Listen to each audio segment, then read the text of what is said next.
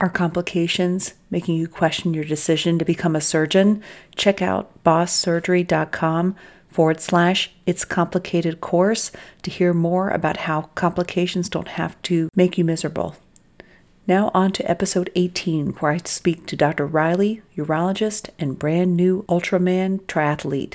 We talked about life without limits and gaslighting. Please enjoy the show. Welcome, surgeons. Residency didn't teach us everything we need to learn to be a successful surgeon. While we spent our time caring for patients and learning how to operate, we didn't learn how to advocate for ourselves or navigate our career. I'm your host, Dr. Amy Vertrees. I'm a general surgeon, certified coach, and founder of the Boss Business of Surgery series. This is where you'll learn those lessons not taught in residency. Welcome back. I have uh, Dr. Julie Riley on the show today, a newly minted Ultra Man finisher. Dr. Riley, tell us a little bit about yourself. Um, great. Well, Amy, thank you so much for having me on here and uh, and to get to sort of share my experiences and everything. This is a real honor to be here for sure, and uh, kind of a surprise whenever you ask me. So this is great. Um, but a little background about me: um, I've now been in practice about nine years. I'm a urologist. Um, I work in academics. I'm at the University of Arkansas. Um, I'm an associate professor and a residency program director, so quite busy um, at my job. And I just moved here about six months ago and had been in practice at another academic institution for um, quite some time. And uh, yeah, so I um, that's kind of my background of my uh, career, I guess. Um, but then I'm also this, as you mentioned, a new, uh, very, very excited Ultraman. I just finished it this past weekend. And so um, super excited about that. And if I remember correctly, weren't you like the top three in your age group? I, I was I, I was the fifth woman to finish and uh, top three in my age group. So my age group happens to be quite heavy. um, so uh, I guess this is the age of endurance is is what uh, the 40s and 50s are all about. All right, so a lot of people may not know what an Ultraman is, and so just give us a perspective of what that actually entails. Yeah, so it is a three-day um, endurance triathlon event. Uh, on the first day, you swim 6.2 miles and then you bike 90 miles. On day two, you bike 172 miles, and then on day three, you run a double marathon of 52.4 miles. You have a crew that is with you, so it is all self supported. There's no aid stations whatsoever. Um, so I had a crew of four people in a minivan that uh, followed me around on the bike. They were also allowed to run with me.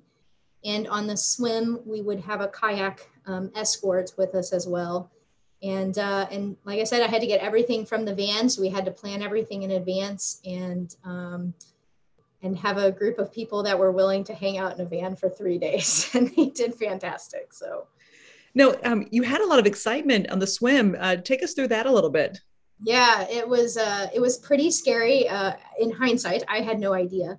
So when we got in the water the, so the lake was called lake pleasant. Um, i would argue it might be better named lake unpleasant but the water temperature was about 50 to 53 degrees so it was very very cold um, for anybody that does swimming. That's a pretty cold temperature. And uh, when we got in, the water was as calm as could be. It was a gorgeous um, Phoenix sunrise over top of this lake. It could not have been a more picture perfect setting. And I think we were probably, I don't know, three minutes into the race whenever I started to notice that things kind of, the water got a little bit rough. I, I sort of thought that maybe like a boat had gone by and I was kind of feeling those waves and um, they had changed it. Uh, originally, we were supposed to go three miles out, three miles back, but they kind of had some inklings that the weather might be bad. So they made us do 10 loops, um, 10 1,000 meter loops. And so we lost our kayak support, which was kind of an interesting switch on the morning of. But so when we got out there and we were swimming for a little bit, as I came around the corner to come back towards the dock, I was sort of like body surfing is really all that I can describe it as. And I was having a blast because I, I love swimming. I love open water swimming. I think it's the best thing in the world. Um, apparently, some other people did not think that that was as much fun um, because there were white caps and, and about three foot swells. um, on a lake in the middle of Phoenix. And so uh, I came back towards the dock. Um, see, things seemed kind of fine and uh, started out for my second lap. And I noticed that there seemed to be a lot of just, I don't know, stuff kind of going on. And the waves got bigger and they got harder. And I came around the second time towards the dock and they start yelling at me to get out of the water. And I was like, that was not six miles quite yet.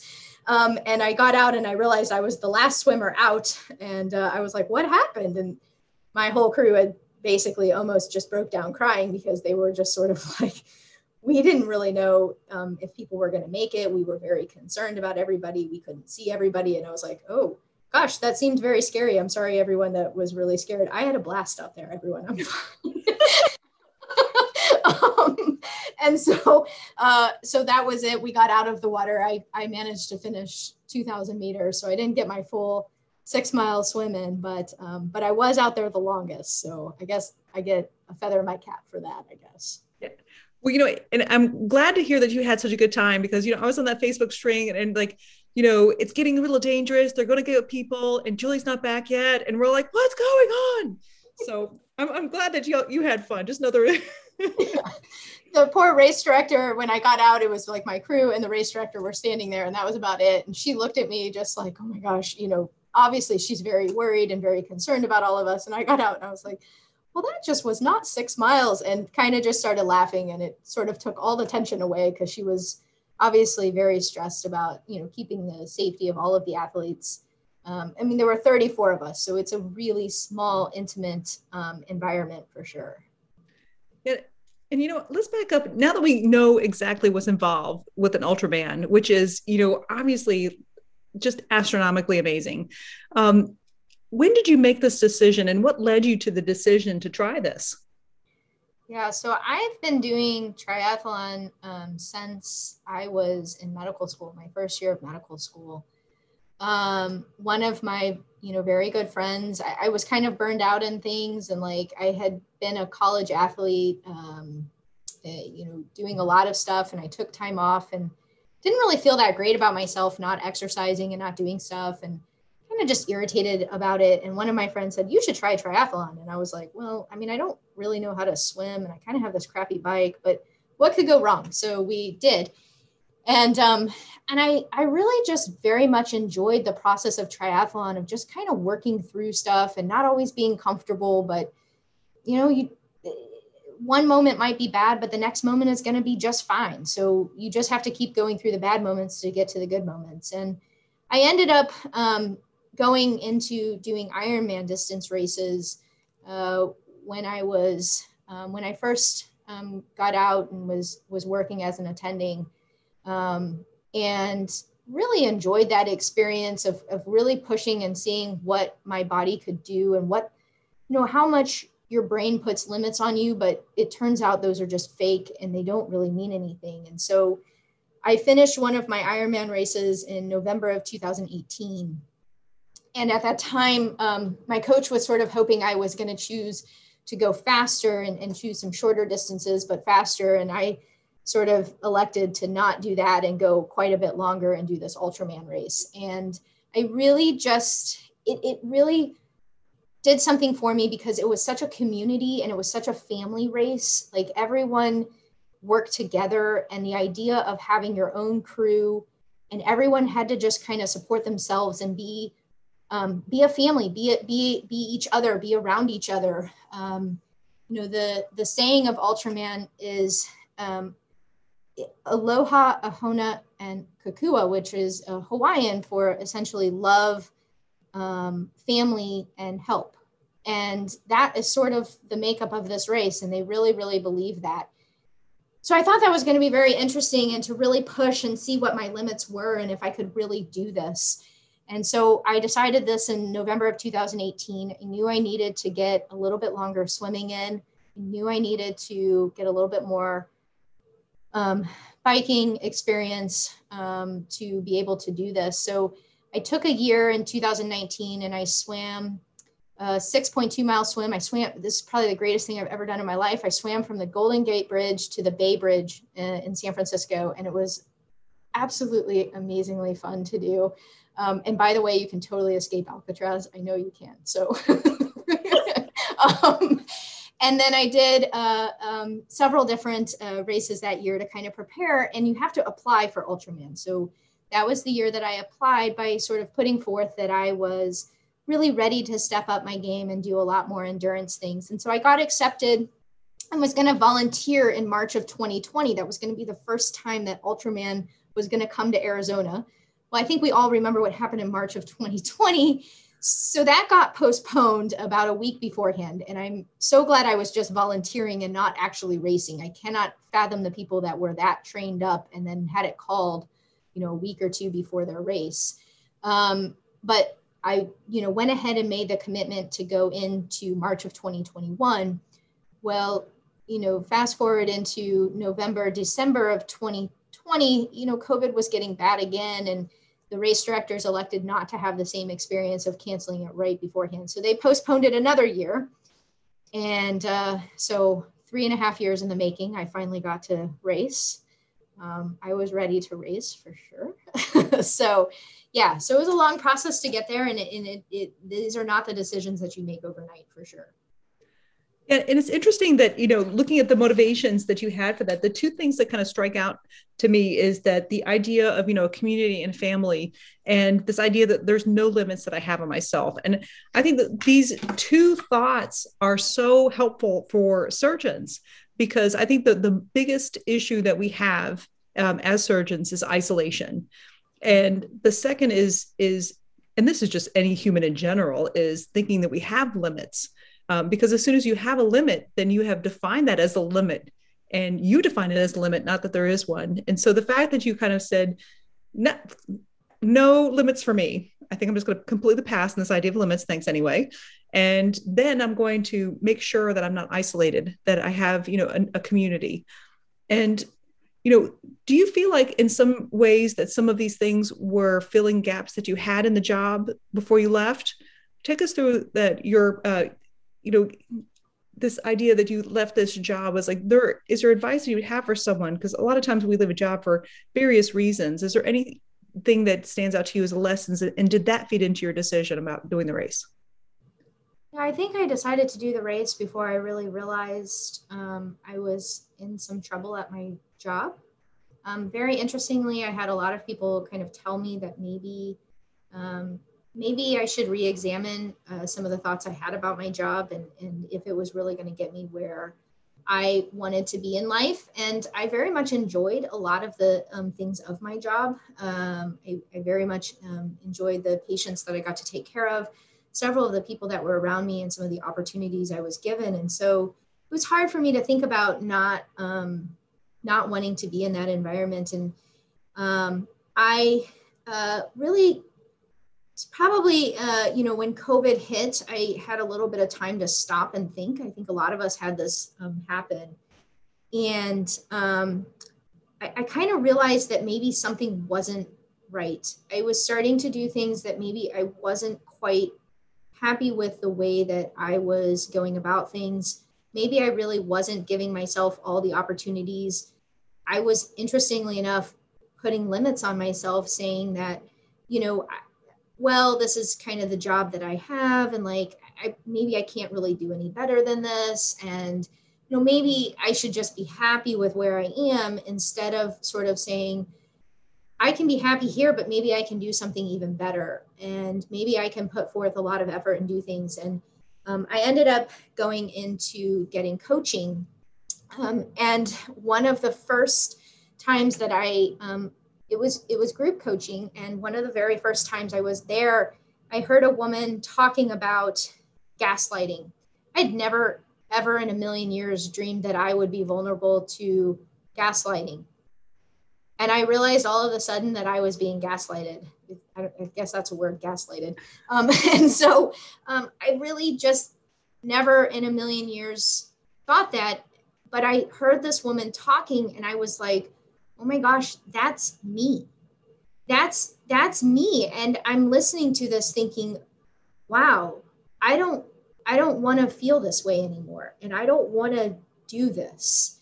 And I either have to decide to like where I am and and figure out a way to change my environment and like where i am and like and change my perception of what's going on or i have to work through all of this stuff to make sure that i don't go to another job and get the exact same result because i was allowing this to happen to me i mean don't get me wrong it wasn't appropriate that the other person was doing their behavior but i was allowing it to happen to me and i was sort of playing the victim in it and sort of just saying, well, I mean, what else am I supposed to do? You know, like this is just who this person is. And, um, but I realized through that that I didn't really have to take that.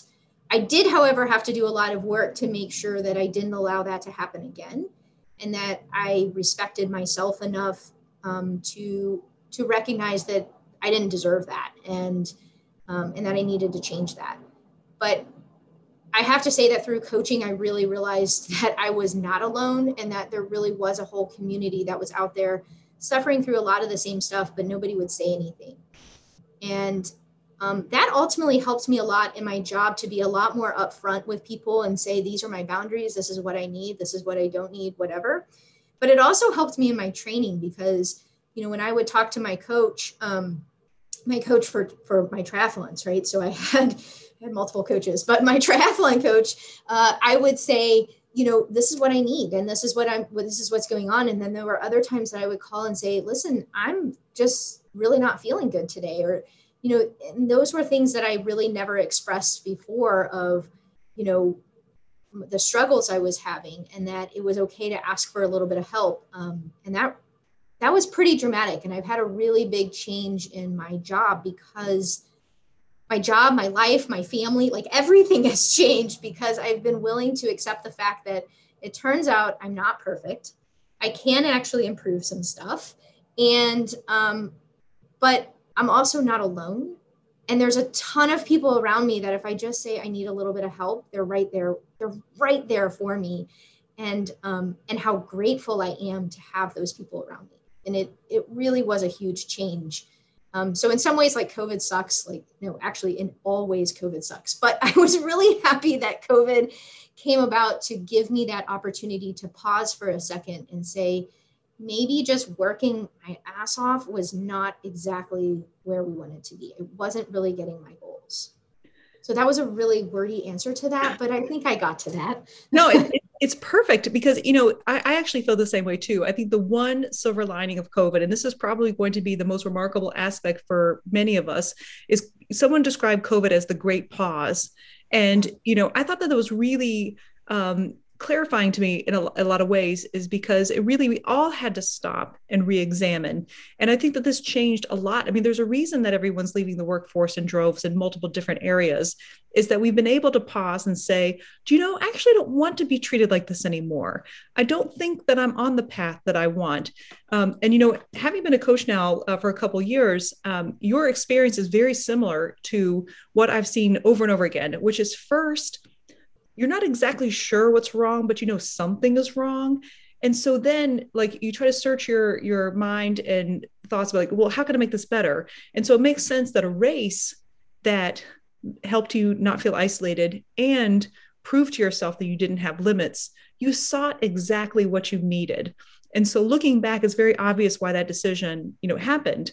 Um, and then that led to this, you know, idea of seeking out um, other folks and realizing that um, well, I don't know. And, and we don't often see our own problems, but this is why group coaching can be very powerful is that, you know, we may not be able to come up with this thought ourselves initially because we're kind of in this, um, you know, nondescript mass of, of thoughts, but then we see it in someone else. We're like, oh, is that what that is? That makes perfect sense. Now, how would you describe what gaslighting is for someone who's never heard of the term? Yeah, I mean, it really is a, a huge form of manipulation that I the only way I can really describe it is is it sort of just makes you feel crazy. Like mm-hmm.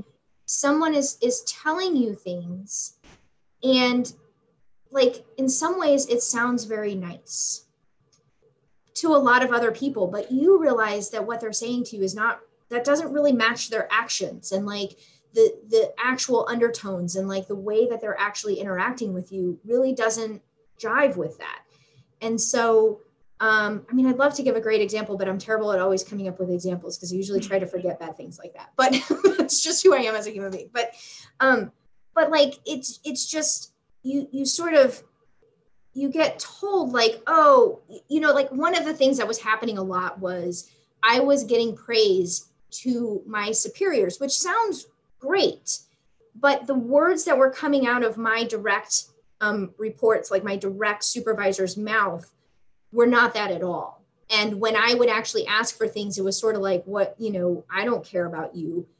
But it was almost like he was saying those words to his, you know, his bosses to sort of show, like, look how great everything is. Everything's amazing. I'm speaking all these great words. I'm doing the right thing.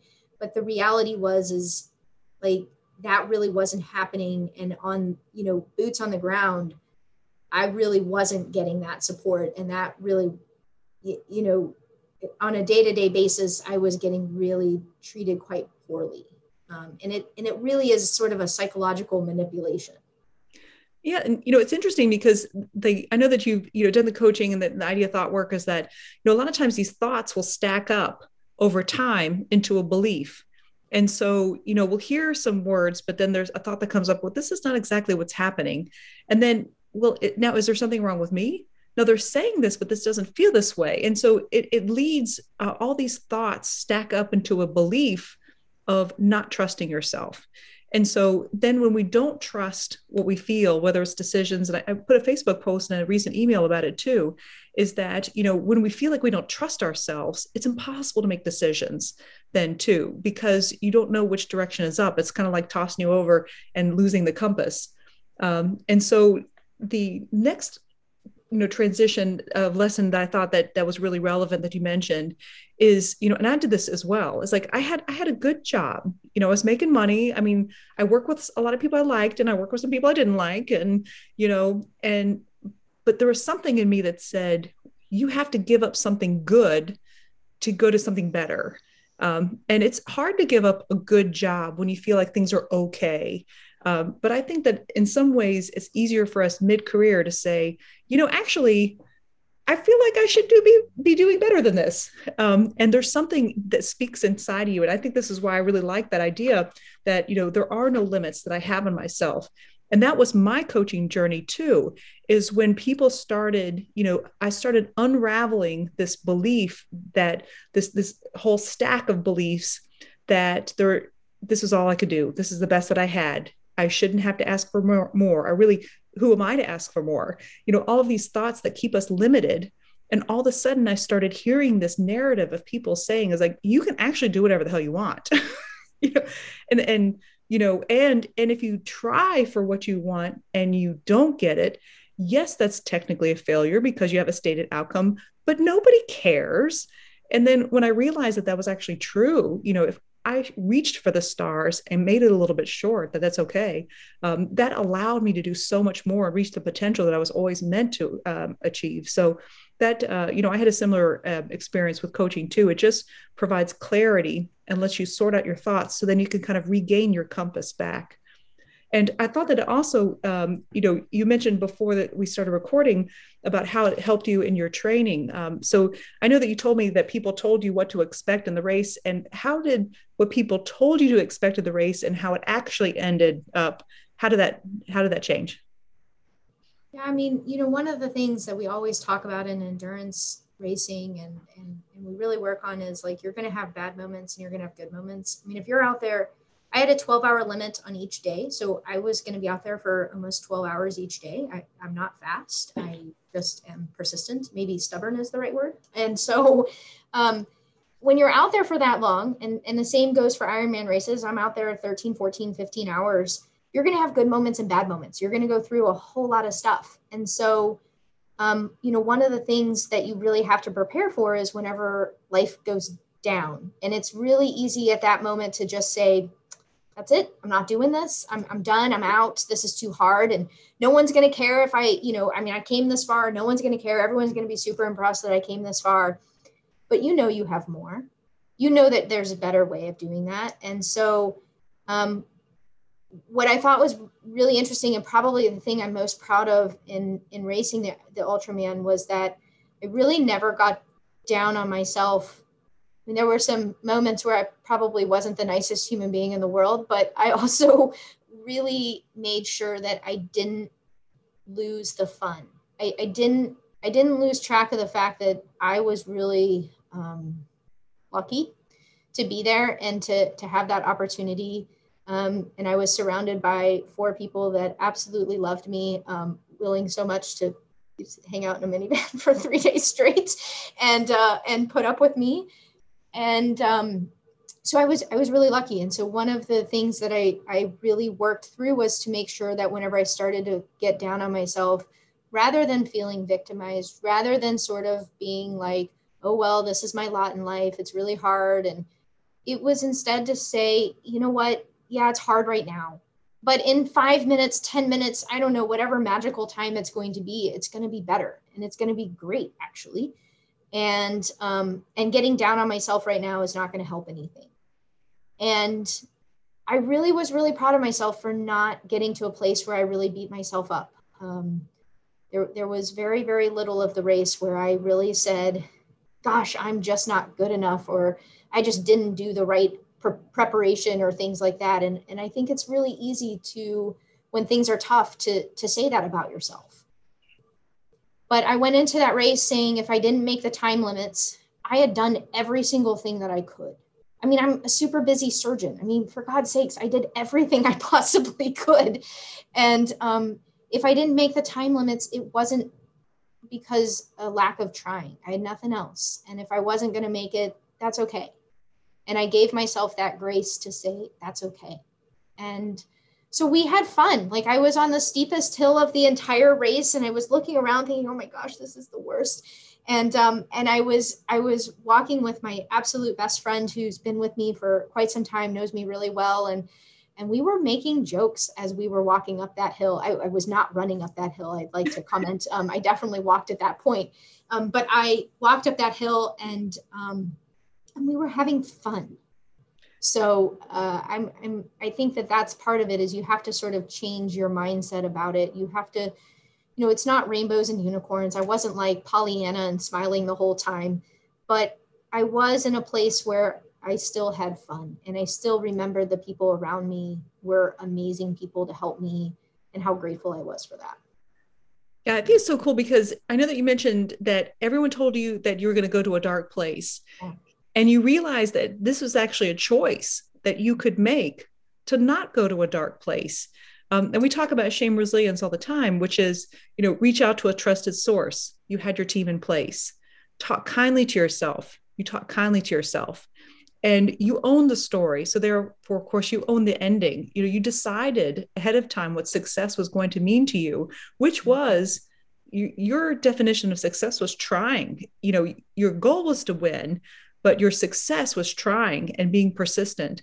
And i think that um, and what a gift that was to yourself because you know you were able to be present in the moment. I think a lot of times when we have this goal and we have this definition of success that we're worried about that we don't know if we're going to make it you know then you can't enjoy the moment. And so the fact that you decided your success ahead of time you know is really uh, like what a gift to yourself. I just that's so cool the other thing i would say too um, I, i'm not used to asking for help right? Like I was never trained to ask for help. I mean, welcome to surgery 101, right? Don't ask for help. Um, and uh, and if you do, maybe that's a sign of weakness. I mean, how many of us were told that in in training? If you call me, that's a sign of weakness. Um, by the way, I don't believe that. So if any of my residents are hearing this, I do not believe that. Um, but um, but before I went out for day two, which was my hardest day, and I knew it was going to be hard. I knew that there was going to be a moment where I could very easily say, I'm not a very good cyclist. Um, and so maybe I don't deserve to be here. Maybe I shouldn't be here, or whatever those thoughts might be that creep in at that moment. Um, I remember the night before I was talking to my crew and I said, listen, when I, I know when I get a really big headwind and I'm working up against this headwind and I'm going uphill, I all of a sudden will start to say, I'm not a good enough cyclist. Like all these people around me are so much better than me. And, you know, and you start doing that. You start just kind of beating yourself up. And and I said, you guys, when that starts to happen, can you guys stop a little bit more often and and kind of remind me who I am and that I'm not, you know, like I'm okay and you guys are okay with the fact that I'm okay. And one of my one of my crewmates who actually happened to get me into triathlon, the person in med school that got me into triathlon, she looked at me and she said, "You know, that's not a problem. We got your back. Um, however, maybe inner Julie should be a little bit nicer to herself." And I was like, and it kind of caught me off guard for a second because I was like, "You're right. I should be." And I and I should take that moment. And I remember as I was riding into a headwind, going uphill, thinking, "Oh my gosh, I'm not going to make it on time." I remember hearing her words in my head, and I said, No, I have got to just pull this together and just keep going. It's just one foot in front of the other, and we'll get through it. And so I, I think also it was a really humbling moment to remember that you need help, and that help is just fine. And nobody thought any less of me because I said I need a little bit of help that's so great because it actually what led to your success too is that you know being able to accept help from other people that not only is it more fun but we're more likely to do it there's a really great lesson now, getting back to the, the job, I know that, that you're undergoing all of this training and that you decide to to leave uh, uh, and get a new job. What is your advice to someone who is in a job and they're and they've already left and they're having a hard time dealing with the idea of their leaving? What are some suggestions that you have to them about overcoming the trauma of leaving a job that was a little less than expected? Um, I don't know. I'm, I'm still kind of working through that myself. So let's see if maybe I can give myself some advice. Um, but I, I think one of the things is is it's going to get better. Um, you know, one of the things I tell myself a lot is I was very successful in my old job. I'm going to be very successful in my new job. That shouldn't be any different. Uh, I am who I am, and I know that I will move forward. Um, and that you know, whenever I hit those dark moments in my job transition, it's the same as in my race. I can choose to sit down and pout and cry and and and play a victim or i can choose to change the way that i'm looking at that change the environment move forward with life. Um, and so you know and then i think the other thing is is remind yourself why you made that choice to leave because um, there was a really powerful reason why you decided to do something very hard like change jobs or even consider changing jobs. It's it is not easy. I know, Amy, you know that too. It is not an easy thing to make the decision, number one, take a leap of faith on yourself, number two, and then number three, like physically actually move, like buy a new house, pack, like that in and of itself is really challenging. So remind yourself that um, there was a really good reason why you did that. Um, and then reach out for help. I, I have really reached out to a lot of people and just said, you know what, today it's kind of hard. And, um, you know, sometimes they bring me out of that funk pretty easily. Other times, you know, we kind of commiserate for a second and move on with life. So I, I think it's kind of the same life lessons I learned and, you know, that I used in my race. Yeah, it, you actually have a really great point because uh, taking myself back to the decision that I made, there was a time, you know, I, I, just left employee practice. I decided to start this private practice, you know, all all from scratch. And I remember one day sitting at the computer and being very, very overwhelmed and telling myself, what is going on? Why have I, you know, like all the regrets of stuff. And I was sitting next to one of my colleagues who leaned over to me and she's like, you know, you left for a reason, right?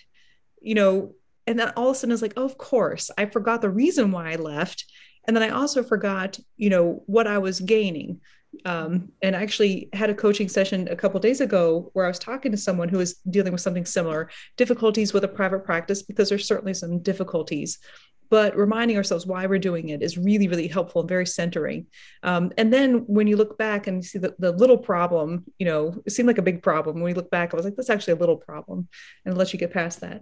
Um, no, I know that um, after you left too, some people reached out to you and, and said, you know, tell me a little bit more about, you know, your experience because I think a lot of times we don't even realize how many allies allies we have until we leave and and they want to understand, you know, why we left.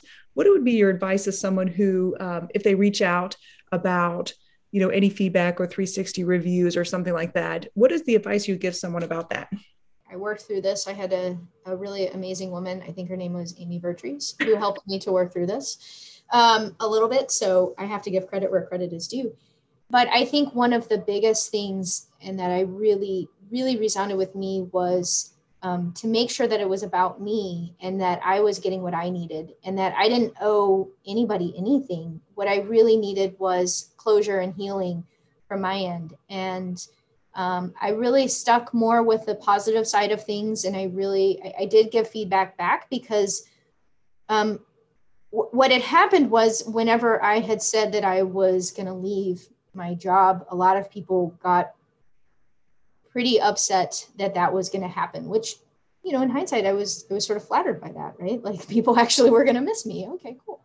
Um, but uh, but the flip side was is they weren't really doing anything about it beforehand. So um, I needed to come to terms with that. That while these people were allies for me, there were still some issues that were there. So so it kind of helped remind me again why why I left that job. But I stuck with sort of the positive sides of things and said, you know, here's all the things that um, really you know, had I had these things, this is what would have been really great for me and would have really helped me, as opposed to sort of reliving all of the negativity of it and sort of going over, you know, tit for tat on all of these examples. I, I just didn't need to do that. Um, and that was really very helpful for me and um, very it, it, it allowed me to sort of feel very true to myself that it was very professional it was very um, it, it, was trying to reach back and help the the institution that I left and the and the people that were still there that I, I really legitimately cared about. Um, and instead of it being really um, shallow and kind of superficial and, and a little bit nitpicky about stuff, it felt much more authentic for me. And I think that um, really thinking about it and making sure that um, that you know you're processing that, I think that really helped me in the end. And I think it's a great lesson for anyone who is in a difficult job or has left a difficult job or is looking back and trying to figure out how they managed a difficult job is really understanding why it was difficult for us. Um, and it's it doesn't ever have to be about the other person because we can't change anyone. And it's not about them, honestly. It's about what we want in our life and what we want in our job. And I think that when you um, process that yourself and realize that oh this is what i want in a job. And and you know and i've talked about this you know simple exercise which is what are your complaints? What do you want? And what is your greatest desire? Um, and usually when you list your complaints um, it's revealing what your greatest desire is. And so when you're processing all of this you can put it in the frame of um, this job didn't work for me because this is what I want. You're giving them feedback and you're taking ownership, but not so much. You know, you're taking the ownership that that you should, that gives you the power. Feeling the victim does not give you any power at all. Lashing out at someone else, no power at all. Um, but really speaking to what you want, what you desire, um, is going to give you direction as well. It's going to get you out of that muck that you found yourself stuck in, and it's going to give you a direction of where to go um, with with very you know strong specifics too. And so I think that um, a lot of times we do need to spend that time processing it. And whether we send a letter or give feedback to the job is completely irrelevant um, because really what we're trying to do is um, provide ourselves with some lessons and some closure. Um, and so I think that that's really the best that we can do. Um, but it does kind of go back to the lessons, you know, that you have already learned there too, of avoiding isolation and realizing there's no limits, you know, that you have on yourself. And I think that that's a really great way to kind of marry this idea of our experiences and our jobs and you know the activities that we find ourselves choosing um, which of course you know not all of us are going to do uh, an an ultraman i was debating today whether i take the stairs or the elevator so i took elevator today all day long i'm still recovering i think you have like a month of elevator time that is completely forgiven uh, but anyway, well, Dr. Riley, it was so great talking to you. I think that you know your lessons are so inspiring. Both the fact that you know planning something, seeing what you needed, you know providing that to yourself but also recognizing that the way to success is to define it ahead of time getting help and not being isolated i think there's just such universal lessons for all of us to learn and i can't wait to read your book i'll be first in line for the signature we'll see whenever I, I, I go ahead and put out my book we'll see that's perfect all right well it was so nice chatting with you um, and i look forward to our continued collaboration in the future Thank you, Amy. I really, really appreciate you having me on today. Don't forget to check out bosssurgery.com forward slash it's complicated course so you can start enjoying your surgery practice again. Enrollment ends March 31st.